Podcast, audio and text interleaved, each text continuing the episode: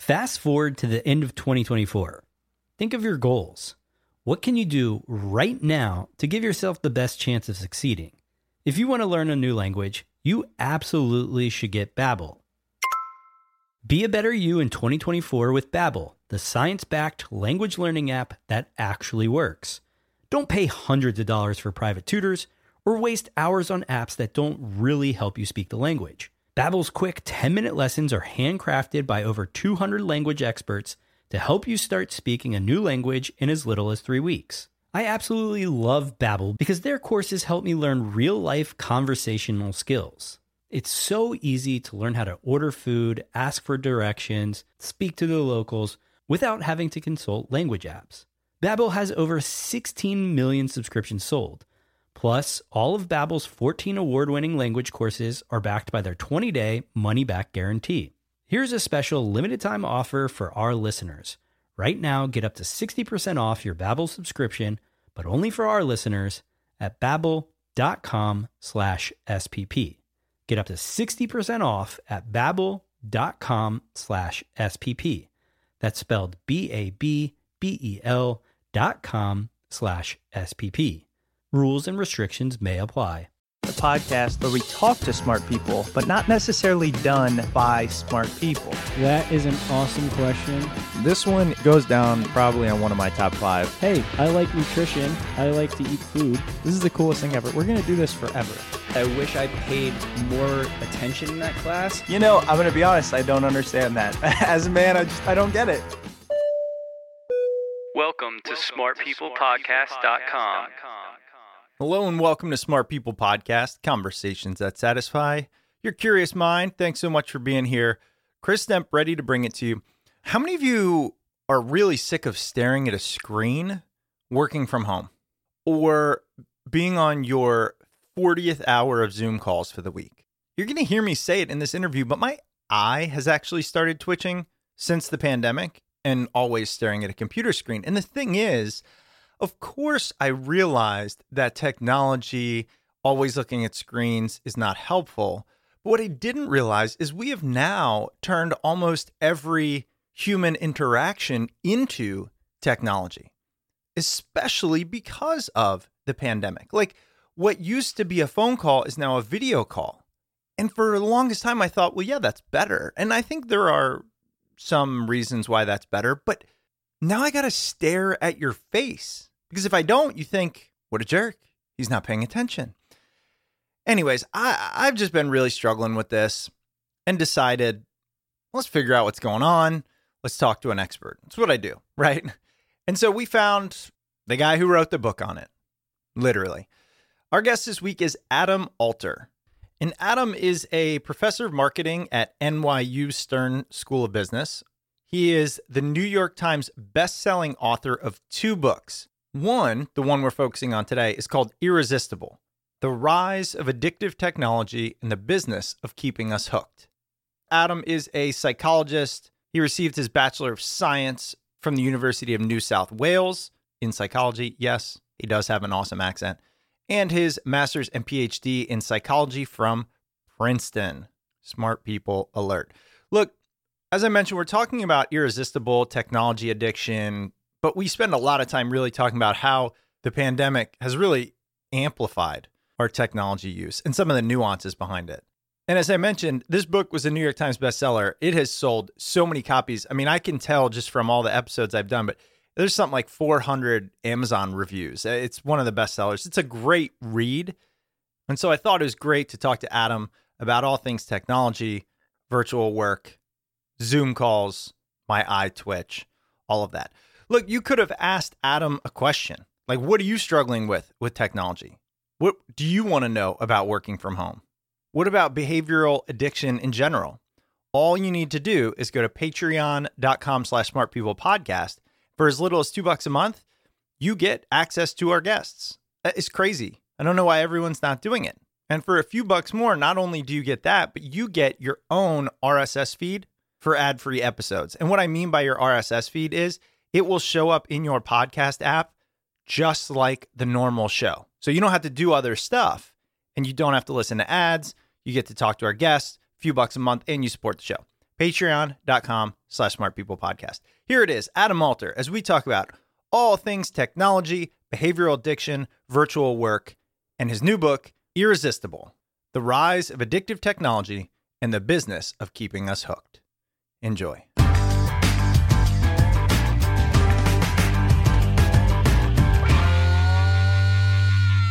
I had read your book. I had been aware of it actually. It's it's got a ton of Amazon reviews. What is it that you think struck such a nerve with people when you wrote Irresistible?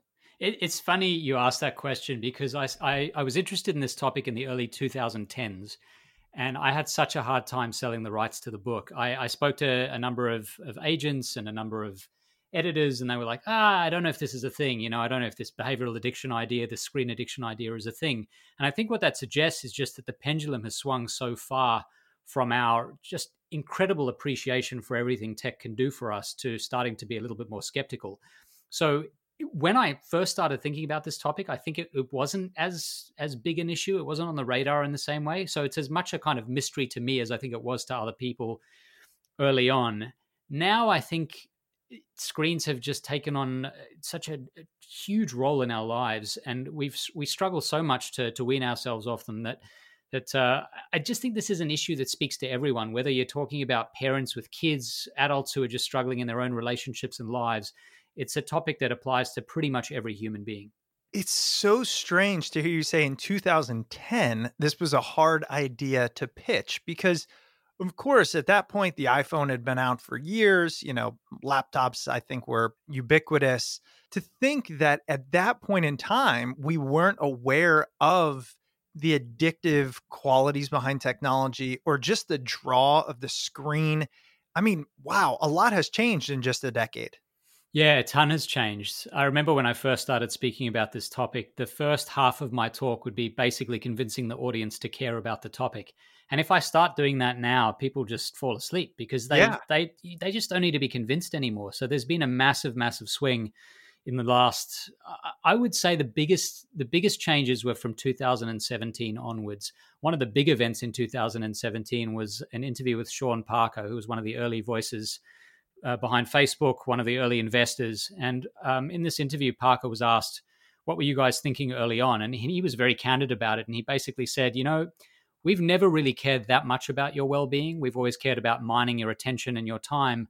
And every now and again, I feel bad about that. I realize that I'm probably affecting how kids develop their social lives, things like that and I certainly feel guilty about it, but never enough to have changed the way we behaved. And as soon as that interview came out, I could take that first half of my talk, cast it aside, play a 20 second clip of Sean Parker speaking, you know, from the horse's mouth, and and th- that did all the work for me it's just strange that we didn't. I, I don't know. It, the way your memory can play tricks on you, I feel like I've always been like, oh, screens, they're grabbing my attention. I, I remember actually before my wife had a smartphone, and she was probably one of the last people, if not the last person I knew to not have one eh, because this was not that long ago. And I remember we were out at dinner and I had a smartphone, she didn't. And she said to me, like, can you just put that thing away? And I remember being like, everybody does this. It's your fault that you don't have one, not yeah. my fault that I do. Now, very quickly, I got her one, and she's probably surpassed my phone usage. So it's weird how that changes. It is. It is weird. Uh, you know, I think you're right. I think on some level, screens have been a part of our lives for a long time. We've had TVs and people have been playing video games for a long time. Even slot machines have involved screens for a while. So I think we've understood that screens have played a big role in our lives. I think what really snuck up though was was how well designed the programs are on the screens we use today, and also more than anything, their portability which basically means that people say I'm not I would never get a, a, like a device implanted into my head or anything like that. But these devices basically function that way. 75% of adults in the developed world say that 24 hours a day they can reach their phones without moving their feet which means it's functionally an implant. I had this conversation with my dad the other day. We were talking about AI and I'm sure you have some thoughts on that but and I heard uh, Elon Musk's interview on the Joe Rogan show and I thought he very eloquently put it. He said, you know, we we already use AI. We are AI. We are the artificial intelligence. The phone is the extension of our brain, which is essentially what he's talking about with Neuralink and things like that. And it made me realize, I mean, I remember far less now because I store it in the phone. If I park my car somewhere, I take a picture or I mark it on an app or whatever. And that's just one small example. So, to your point, if you've ever lost your phone, it is like losing a limb. That is not an exaggeration, in my opinion, anymore. And therefore, that goes to show not only is it an addiction, but it's just part of us. Yeah, it is. I mean, it's like losing the fifth lobe of your brain. It's it, it really that yeah. outsourcing is is profound, and I think that also illustrates the the double edged nature of, of screens as they are today. So, on the one hand, it's miraculous that I don't need to do calculations wherever I am. I don't need to pull out a paper map that's different for every region of the world I'm in. I can translate foreign languages automatically. You know, there are a million utilities that I think make the device an absolute miracle. Um, I'm talking about phones, obviously now, and um, it's important to keep that in mind because I think we're, we're all you know naturally going to be critical of the devices as well. There are great utilities that come from them, but at the same time, if you keep outsourcing parts of your brain to phones, those parts of the brain wither, and you you start to lose certain capacities that were a part of the way humans operated for, if not you know thousands of years, at least hundreds of years. And I think that's one of the big concerns. You know, you evolve a certain way, the species evolves in a particular direction and then you take parts of the brain that need to be developed and used over time especially when we're young and you you stop using them and they they just don't function they don't thrive my dad was a math major in college and he always jokes that through all of college and so he's in his 60s so we can all imagine how long ago that was uh, he remembers his math professors laughing about calculators in fact they would say you're not allowed to use them okay and he used something called the slide rule. Admittedly, I have no idea what that is. Point being, uh, I feel like this statement of kind of what you were just saying about that part of our brain will wither is the same argument that professor could have made about the slide rule. And now looking backward, we're like, yeah, but did we really need to know how to use that thing? I mean, is that the best evolution we could hope for? What do you think about that? I think it's that's the question though. What is it exactly that we're allowing to wither? If you're allowing to wither the capacities, the very narrow specific capacities required to, to operate a slide rule, I'm okay with that because I'm never going to need any of the. Well, maybe I will. Maybe I'm wrong. I'm sure there are people listening who'd say actually there are critical skills involved in using a slide rule. But if it's something like basic calculation, basic arithmetic, I think there's a good argument to be made that, that that basic function, that mental function, is is relevant in so many aspects of life. We don't even realize when we're using arithmetic as a basic kind of way of understanding the world. That if you allow that to wither completely, that's I would argue problematic. I think, yeah. but way more problematic. I'm not just talking about basic functions, basic cognitive functions like addition. I'm talking about things like how to be a human being in the world, how to understand other people's emotions, how to work on a team, how to function in the workplace, how to how to fall in love. All of these things they are honed through face-to-face experience. And if you rob people of that experience, I just don't think kids and then teens learn how to develop them properly. I have to tell you that really struck home because my whole life would identify as a pretty extreme extrovert. And with the pandemic, uh, I work from home all the time and I've got a big team. I just actually recently took a new job, so I'm meeting a lot of people, but it's been entirely virtual. The thing that I'm wondering is I really enjoy working virtually because of the things it affords me. For example, I just walked outside, sat on my front porch, listened to the birds. You know, wouldn't happen if I was in my my office. Sure.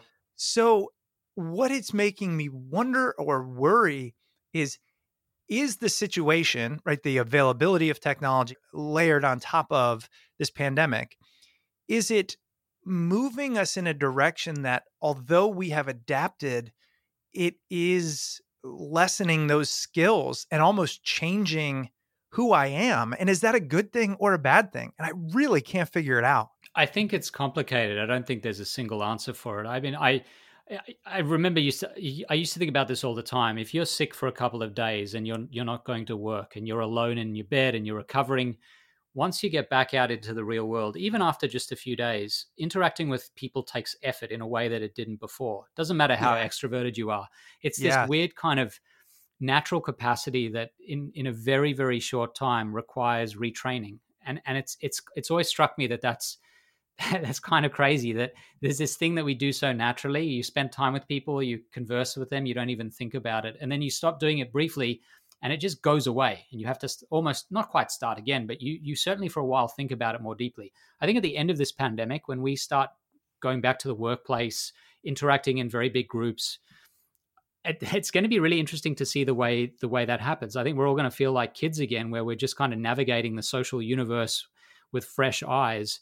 So th- that's not a terrible thing but i think it does illustrate the importance of having people around you and having face-to-face contact now, Zoom does some of that for us. FaceTime, Skype, they all do some of that for us, but I don't think it's the same. Um, but again, it's that, that double edged nature of having having all of these utilities at our disposal that didn't exist earlier on, or at least not in the same place in one device or on one screen there has to be some benefit to that, right? Not having to commute, being able to listen to the birds outside, experiencing nature in between bouts of work. That's got to be good for us. So I, I, think, as with most interesting things, the answer is complicated. Yeah, that's a good point. And I think looking at it from both perspectives. In fact, I'd imagine that requests to talk with you or people digging into your material have skyrocketed because I think this secondary effect of the pandemic. Okay, we all knew well, we're going to have to use technology. That that's that seemed obvious. What I just started realizing is this is true. Um, so prior to the pandemic, and as of I don't know four or five months ago, I was on a plane every week. That was my job for the past five and a half years. Everything I did was in front of people, rarely in front of screens. I mean, wow, it was it was extremely nice. Anyways, the reason I bring that up is because now at this new job and the pandemic and all this, not only do I do my work on a screen and I answer email on a screen and I watch TV on a screen and I, you know, gamble on sports on a screen, whatever else it is, all of my communication is on a screen, meaning Zoom, you know, whatever it might be. And that to me has been a massive change because in the past, even if you worked in an office or, or you worked from home, most of your verbal communication was done over the phone where you weren't looking at a screen. And and I want to know what your take on that is because I'll tell you from a physical standpoint, for the first time in my life, this is weird. My eye has been twitching. And that is that was a really weird sign to me that made me think deeper about this. Yeah. Have you thought a lot about how now all of our communication, even what used to be on the phone, is really looking at a screen? It's a funny thing, you know. You we think of standing in front of someone and talking to them as being a very intense experience, right? You, you all your attention is trained on that person, but when you're in the same room, your eyes wander. If you watch two people having a conversation face to face, their eyes will not be staring at each other the whole time. You know, they'll move around, their bodies will move, they'll look in another direction, they'll look over the other person's shoulder. You you automatically kind of tamp down the intensity of that experience over time. And it feels weird if you don't. If you see two people talking and they just stare at each other the whole time, it, it's like, what is going on here? This looks like a couple of robots interacting. That's an important mechanism. It's very important for us to kind of dial down the intensity from time to time. When you use a screen, you can't do that. So, You're right. all of your attention is trained on that very spot on the screen, whether it's looking at the camera or looking at the center of the screen, you feel like you're being watched, which you are. And the way you're being watched is much more direct you can't look away because if you look away, it seems like you're bored or you're doing something else because people don't have the same cues. They can't see the room you're in, they don't see what you're looking at. And so the kind of attention you have to exert in this screen universe when we're using Zoom and other platforms is way more intense and, and it, it draws so much more of our energy than I think the kind of attention that's required when you're actually face to face with someone. That's one of those things you feel I definitely feel it. I mean, I was on a call two hours ago where I felt that. I was like, I can't, I can't focus anymore. I can't look at the screen. Mm-hmm. And so I just didn't. And the whole time in the back of my mind, I was sacrificing, like, this probably looks bad. It was just, I physically can't look at this light anymore. Wow. Yeah.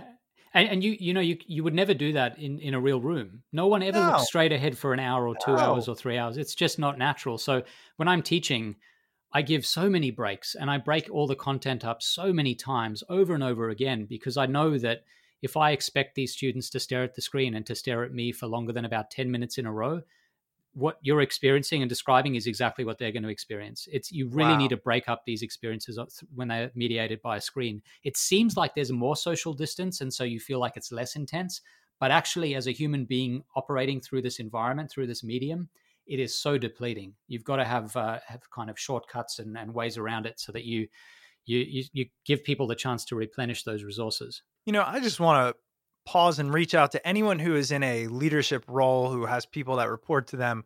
Keep this in mind because I know oftentimes the push has been, hey, turn your camera on. You know, that's the least you can do. And I was a big proponent of that. But the more I dig in, I feel like this and just hearing what you've said, it's like we need to give ground rules to, you know what, it's okay to like turn your camera off. I know you're listening, but maybe you want to put your feet up, look at the ceiling, look out the window, and really tune in, you know, with your ears instead. Yeah, I, I, think it's if you can make it work, and if it doesn't feel like the other person is is just not attending at all to what's going on, I think it's a great idea. I think any yeah. any breaks and pauses. I think the easiest thing to do in a, in a meeting context, from a kind of managerial standpoint, is just to have breaks. So every yeah. every twenty minutes, say, all right, everyone, we're going to take three minutes. Let's let's reconvene, and we'll go on to the next topic or whatever it is. Um, mm. That that goes an incredibly long way. Allowing people to turn off that that video briefly, if you require mm. that mm-hmm. it's on at all, is a is a good thing to do. We're going to get into. I want to get into your book and and some of the key concepts there. But before we do, while we're on this topic, is there anything that has been occupying a lot of your mental capacity, mental thought, as it relates to technology, specifically around this unique time in history with the pandemic? I mean, is there you know, I'm just curious, given your expertise in this area, is there anything you've noticed that is just really grabbing your attention or really changing the game as it relates to this kind of technology addiction and then us being in this remote environment? Yeah, I think what's interesting is it's made me think a lot more about the concept of opportunity cost or attentional opportunity cost. So, what I mean by that is when you are on a screen, we now spend something like four, five, six hours a day on our screens. That that's on our phones. Sorry. So in addition to that, a lot of us are spending many, many hours looking at a, at a computer screen. So a big chunk of the day spent in front of screens. And the question is, what are those screens robbing us of? Now, in the past, during you know non-pandemic times, I think they rob us of being outdoors, face to face with other people, exercise, you know, other really important experiences some of those things are just not available to us in the same way. It's harder to go to the gym if that's important to you. It's harder for you to have a face to face conversation with your friends if that's important to you. And so the opportunity cost changes a little bit. And, and it's it's made me a little bit sharper on that concept, on this idea that when we say, is this screen good or is this screen bad? Part of the question is, what is this experience doing to me right now? But the other part that's really important and, and that I think coronavirus has thrown into relief is what am I not being able to do by because I've been sucked into the screen? What is it that I'm leaving behind? Like if I take two extra hours to sit and stare at my phone today, what could those two hours have been otherwise? During the pandemic, the answer is not that much. A lot of the time, mm. there's not much else we'd be doing. And so if the if what you're doing on the screen is productive and useful, or at least helps you relax or helps you connect with other people, there's value in that. When this pandemic subsides and we're able to return to whatever normalcy there will be, I think then the opportunity cost calculation will shift again, and it'll it'll turn out to be the case that there's a ton we could be doing, much more productive stuff, much more beneficial for our well-being, our health, our fitness, um, mental well-being. And so I think that concept is always important. When you're when you're sitting there on the phone and you're like, ah, this is you know my third hour looking at Instagram. The question needs to be, what if I continue doing this for the next few hours? Am I am I leaving on the table? What else could I be doing? What is the opportunity cost? That is utilizing the assumption that we're able to do those things. Not only are they an option, but we would choose them. So, what I mean is like, I might know that, okay, instead of being on Instagram, I can go downstairs into my little gym and go work out. I might even have that capability. I might even identify the opportunity cost, yet I still can't break the habit. I still can't get myself to do it. So, it's, it feels even more about my own, I don't want to use the word willpower, but my own actions and abilities than really what the technology is doing to us. Oh, 100%. I totally agree. I mean, this is why this concept is interesting to me, why I use the term addiction, even though it's incredibly controversial. I, I think all of this is about, you said willpower, that's a fine word to use, but it's all about control and self control. That you can know intellectually all the arguments against using screens and still spend 6 10 12 hours of your day in front of them so uh, that's that's the part that uh, you know i'm trained as a uh, have a phd in social psychology and cognitive psychology so i study basically how we think the decisions we make who we decide to spend time with what we buy things like that And so the question is, why have we decided to give so much of our lives up to these screens despite knowing that they're they're not always doing good things for us? That's what's really Mhm. interesting to me. That brings me to this question. So I'm just running you through my experiences now because I think my experiences are very common. I mean, the other day I was on the computer. Basically, I logged in around 8:30 in the morning. I got off around 9:30 at night, so 13 hours. Now, granted, there was at least four, maybe five hours in there that I was not at the computer. So call it eight hours in front of a computer, but stretched out with little breaks. When I was done, I was absolutely exhausted. I was drained, my eyes twitching. And I'm like, all I want to do is go relax and turn off my brain. I go up to bed, and about 20, 30 minutes in, I realize I've been on my phone for those 30 minutes. What it made me think about is how much have we sacrificed to get the easy high, the easy win, the easy information from a phone? And what do you think it is? Is it creativity? Is it thoughtfulness? Is it just learning to be bored? What is the sacrifice when we fill our time with these screens? I think it's all the things you've described, but for me, the best way to sum it up is that there is no room for serendipity in the world. So, serendipity is basically just stumbling on good luck or good things, um, something that you didn't expect to find and happened to find anyway. And it's the source of, of you know, some of the greatest businesses the world has ever seen, some of the best ideas the world has ever known, some of the greatest art the world has ever experienced, some of the best songs we've ever listened to, the most popular music comes through serendipity. And the way you stumble on good things is by letting your brain free. You let it do its thing. You basically say it's eh, the moment standing in the elevator when you say, Hey, I'm going to be in this elevator for the next 30 seconds. My brain's just going to wander. By the end of that elevator ride, if it's if it's that fateful ride, you come out and you've got your next product idea and suddenly, you know, you're a millionaire or whatever. You know, it doesn't matter what it is. But when you are in an elevator today in, in the year 2020, you get in with your phone and Oh, yeah. you, short circuit that process that that serendipity finding process and if you do that you, you, it's not just you it's billions of people doing that constantly i think the kind of net effect or the aggregate effect of that summed across the entire population is a ton less creativity many fewer good ideas a lot more predictability and direction so you know inventiveness is kind of put by the wayside because every time your brain wants to be inventive you tell it hang on a second this is too hard I'm going to play another game of Candy Crush. And, and Yes. so we short circuit that whole process. And now a quick word from this week's sponsor.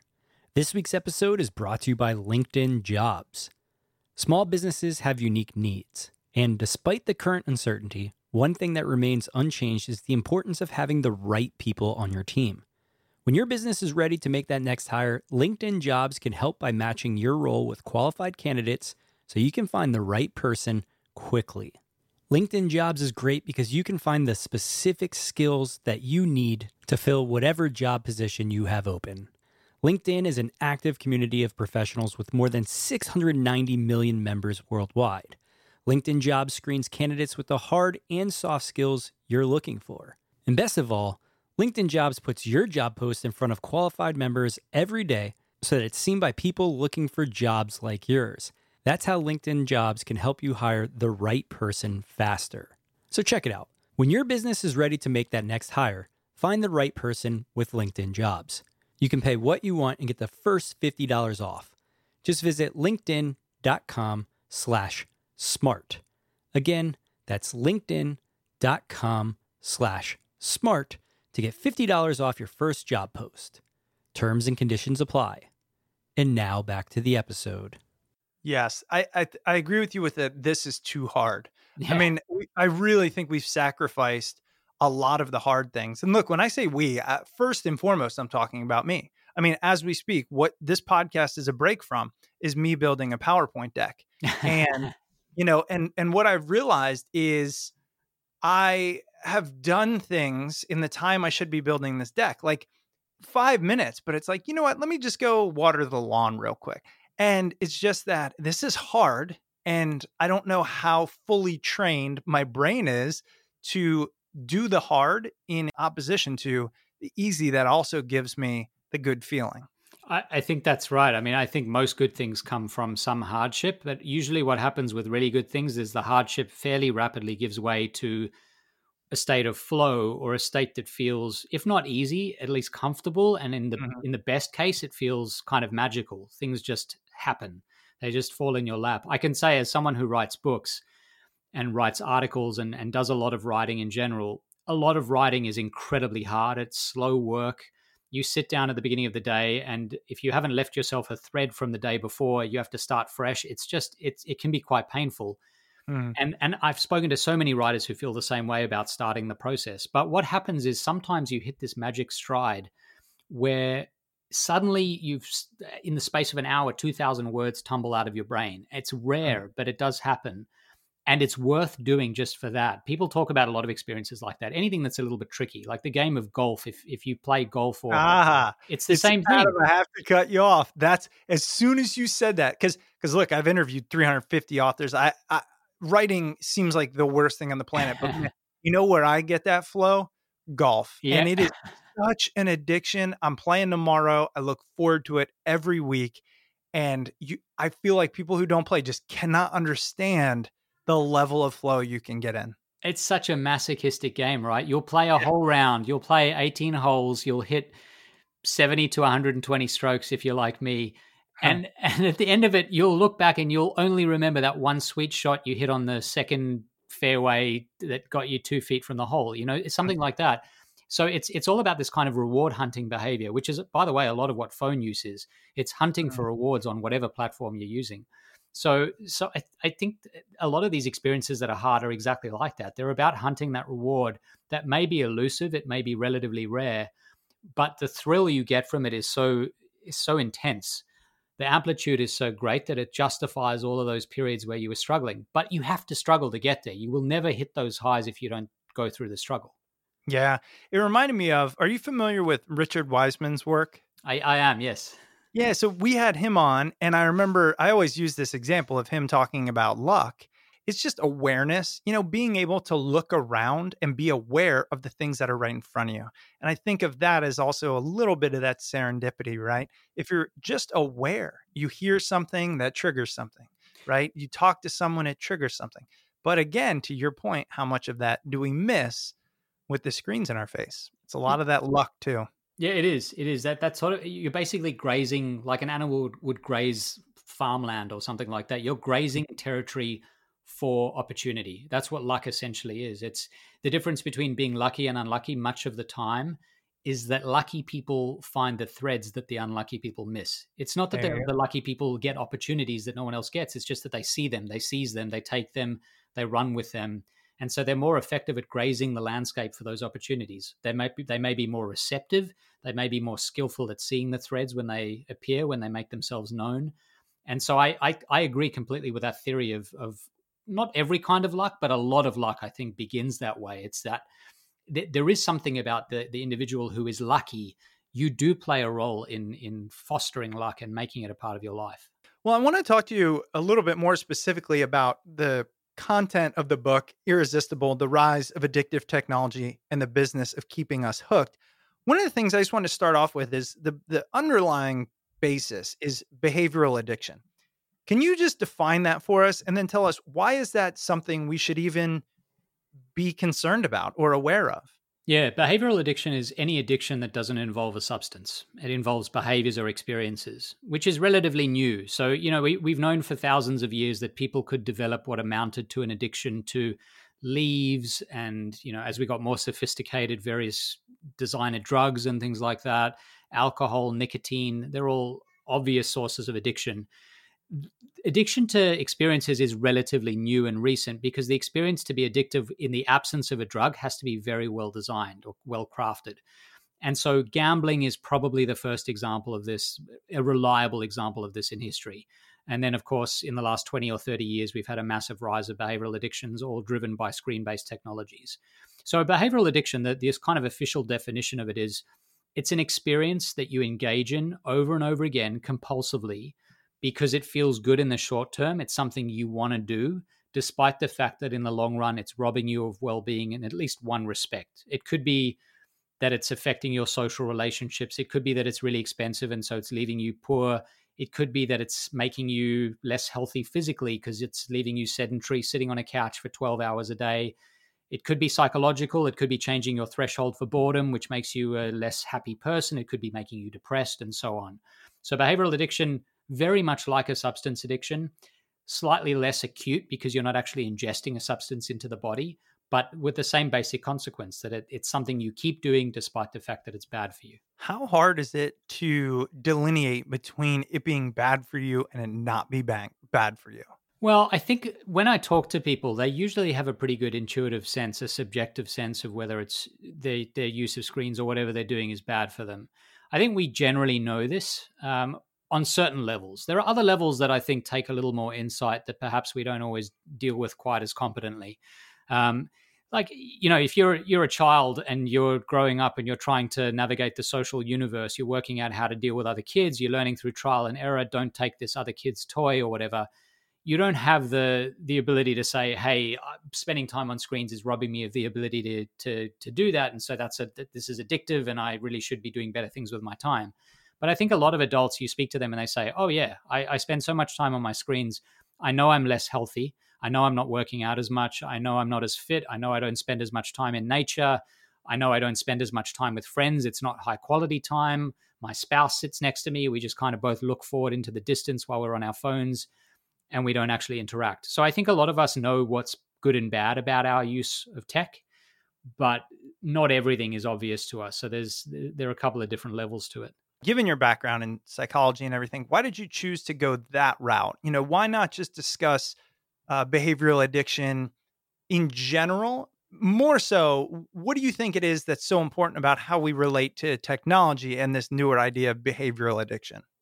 Well, because a lot of behaviors are not addictive, the vast majority are not addictive. Either they're good for us or they're just not well designed enough or well crafted enough to be hard for us to resist. There aren't that many that are left over. They're enough, but they're all new. They're all just, except for gambling, which existed a while ago most of the things we do are social media platforms. They didn't exist before, say, two th- the very early 2000s. That's 20 years.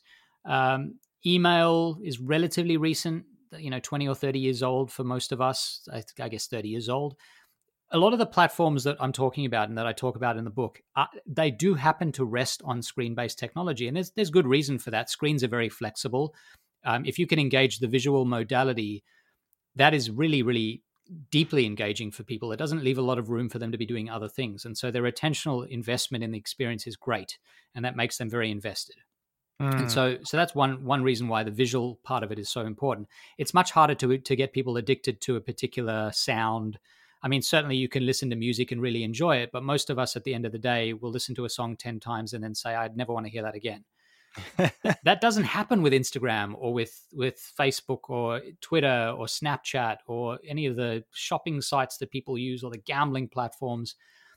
We never get tired of them. There are good reasons for that, and so uh, the reason I focused specifically on tech and screens is because I think without tech and screens, it's really hard to create an experience that rises to that level of compulsion or obsession or engagement that that causes it to be effectively a source of addiction. That is a great summation of that. I think a great realization that I hadn't quite thought of. You know, again, a lot of this is highlighting things that when you say it, we say, yeah, that makes sense, but I wouldn't have made that parallel, right? So a lot of the visual aspect is what's going to cause that addiction.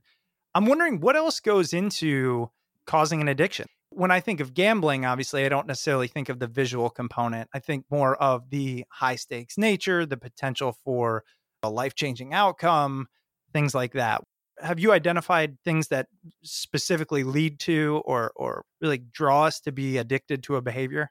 Yeah, you know, it's funny. When I was a kid, I used to worry that I would, you know, what if I ate this sandwich and someone had like dropped a drug on there and suddenly I became a drug addict? I kind of, it's a ridiculous thing. It's the sort of thing kids worry about. Uh, maybe not. Maybe I'm just that weird kid. No, but, I felt like that around, about cigarettes. I remember when I was yeah, exactly. So I, I always had this worry, like, what if I'm uh, really quickly and easily going to develop addictions to things?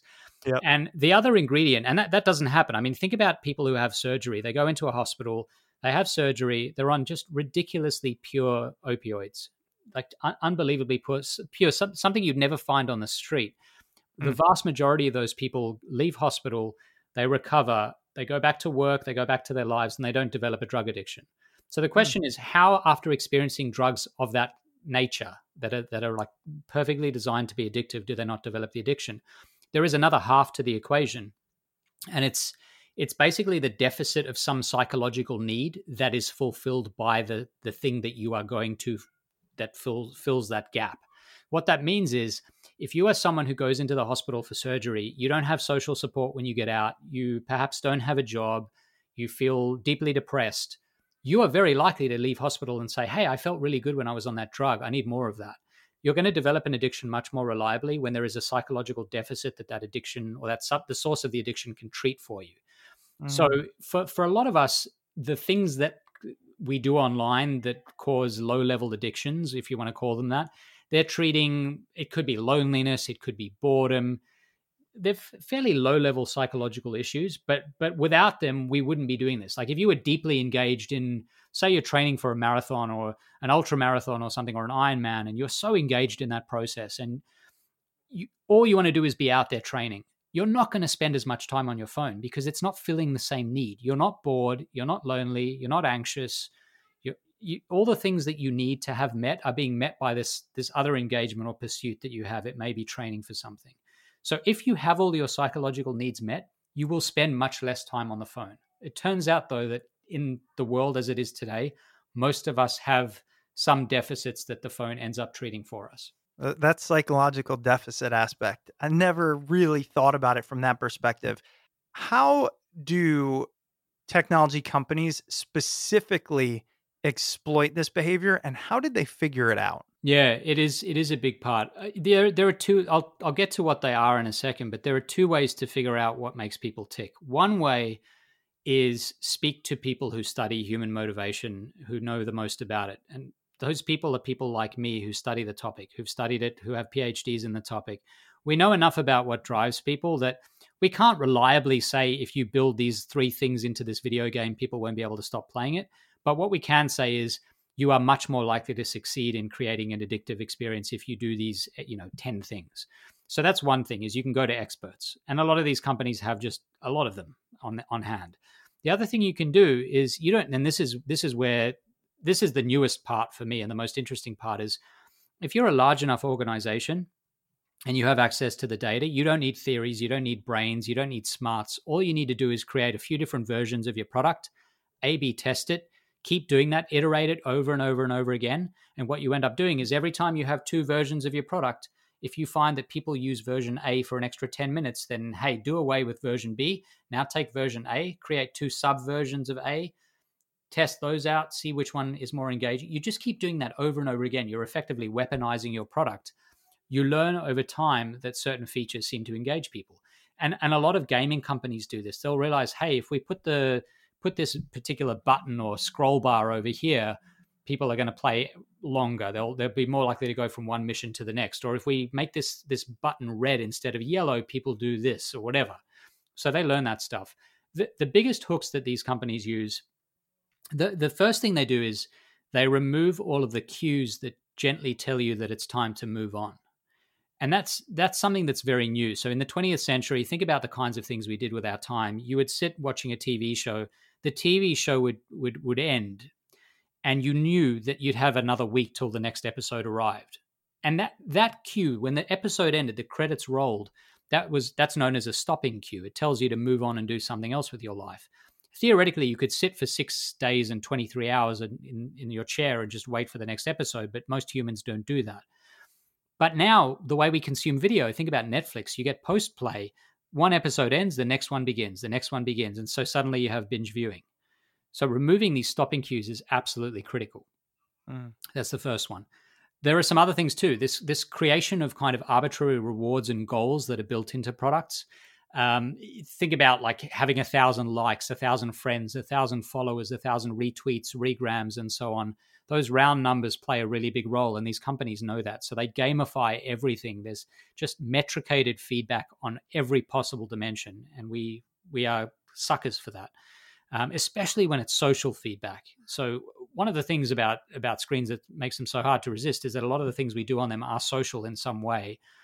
Um, think about instagram. When you post something and you're wondering how people are going to respond to it that not knowing that that period where you've just posted and you're waiting to see if people bite is is something it's catnip to humans. We will never not care what other people think about us. Even even as there are diminishing returns on on dollars that you earn over time. When you're a billionaire, the extra one dollar means very little to you.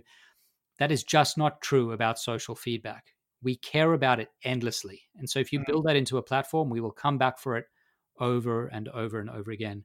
There, there are tons of other ones. There are a lot of a lot of other hooks, but but just imagine it as a kind of toolbox. There are probably ten or twelve of them you could draw from. I spend a lot of time in the book on six of them, and you you slot them into your product, and it's much more likely to be hard to resist. Of course, I care what people think, but I definitely don't care about social media. Like that's why, as a podcast, we're we're not great at it. Although John does love it, he just doesn't do it for us for some reason. But anyway, besides the point. I really like I don't ever go on, but I still use my phone plenty, probably the same as anyone else, right? And what I find is my addiction tends to be more towards information. So Reddit, the news, just reading articles, whatever. What is that addiction serving? Because it's it's a little bit more drawn out, but I I think I know the feeling that it's getting me towards. What have you uncovered about more of that steering towards maybe information rather than social validation. Yeah, so the, the end of stopping cues is a big part of that. That that idea that there's a bottomlessness to information on the web. You you used to watch the news, you'd watch the half an hour news and then you get the newspaper the next day and that was all the news there was to consume. That's not how news works anymore. If you're on Twitter or Reddit or you look at whatever website you, you might go to, whatever TV, cable news you watch, whatever, you you could just keep consuming it 24 hours a day nonstop, and you'll never get to the bottom of it. So that's part of it. There's no cue telling you that it's time to move on.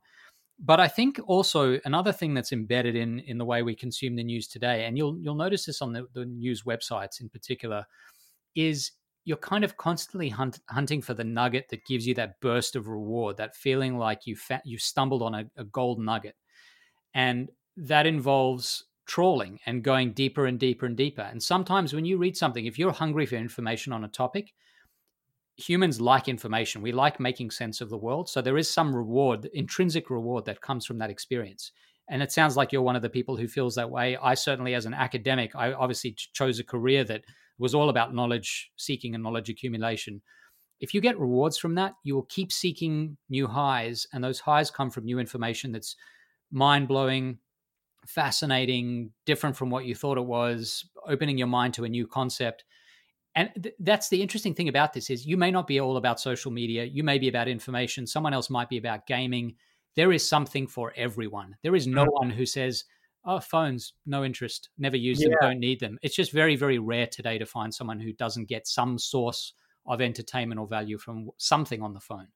What do you say to the person who's like, "Look, Adam, I hear you, but this is just the way of the world. So why fight against it at this point? Like, I think it was Gary Vaynerchuk, I think, and I, maybe not, but it was somebody like him who said, I don't know why parents fight against giving their kids tablets. I actually encourage it because that's what's going to make them the brilliant engineer or the one that moves the future. And of course, I'm paraphrasing.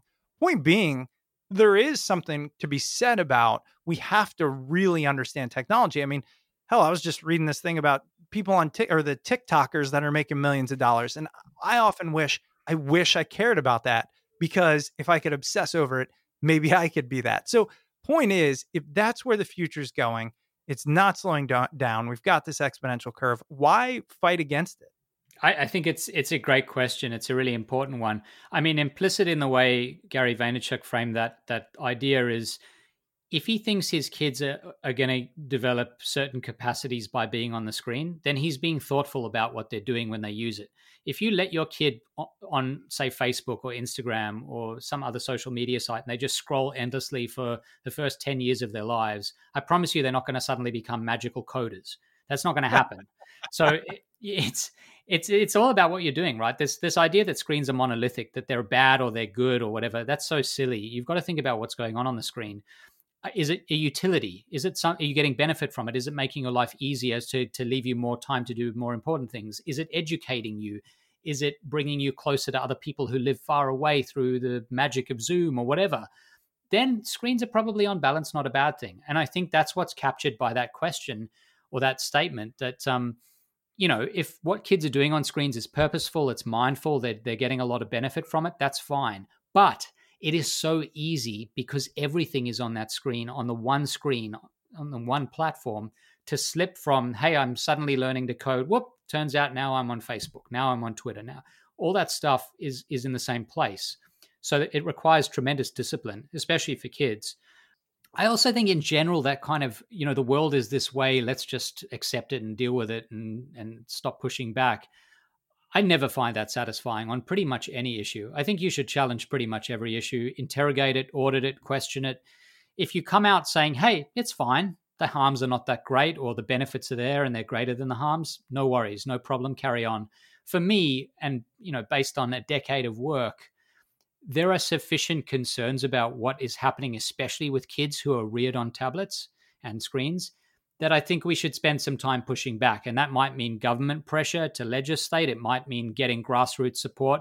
You know, look at the way individuals now have started pushing tech companies to be better about consumers and consumer welfare. That's a grassroots movement because we now are starting to take seriously ideas that I think five years ago we weren't really thinking as much about. So I think there is value in pushing back, even at, if at the end of the day you come down on the side of saying, hey, look, the water's moving too fast. I can't swim against it. And actually, that doesn't really matter. I think that's a fine outcome if that's where you fall. I just don't happen to fall there. What would be your biggest recommendation to, to everyone listening as it relates to steering away from the addictive qualities? I, I would guess one of the things would be just be aware of why you're doing it and, and be thoughtful. Uh, anything else? Being thoughtful is good. I think that's important because it helps you understand what the screen is doing for you. And if you can short circuit that in the first place, that's valuable. I mean, when I ask audiences, I'll ask them, you know, from one to 10, how big a problem is this for you? From one, not, not a problem at all, to 10, screens are ruining my life. Most people fall at like a six, seven, or eight on that scale, which suggests it's an issue for them. Mm. I think the thing is, uh, we most of us feel it's it's playing a big role in our lives. If you want to make a change, try it out sample it, but go small to begin, and then you can go, you can expand from there. So do something like this. This is what I started doing when I started to be mindful about this. I basically said at dinner time, no matter where I am, no matter whom I'm with, no matter w- what I'm doing, it will not involve a screen. So I take my phone. I have a little box in the kitchen. My kids know about it. My wife knows about it. We put our devices in there, and we have dinner and it's it's as as face to face as it can possibly be. And and i do that when i'm at restaurants i do that no matter whom i'm with friends mm. family. That's a small thing. Dinner doesn't take long but it's it's something you end up looking forward to. It's there's a richness to it that you suddenly realize you're recapturing by being uh, mindful about using screens during that time and it expands. So then it, suddenly on weekends you're like hey you know from nine to five on this saturday i want my camera that's embedded in the phone so i'm going to turn my phone to to airplane mode. I'll use it as a camera, but I'm not going to use it as a phone or use the data. And again, that that period of time becomes rich in a different way. You realize there's more to life than what you were doing on the phone. Um, and so start small and then get bigger from there. That would be my my biggest recommendation if you actually want to make change. I love it.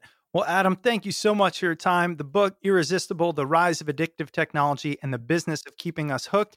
Any website or any new books or anything you want to plug last minute here? Um, I you could find me if you search for Adam Alter, you'll find my website. Um, my new book I'm starting to work on. It's about getting unstuck, and about how we're all constantly stuck. And it turns out there just is no success in this world without being stuck. So it's about how to navigate that process because there's a kind of fork in the road when you're stuck.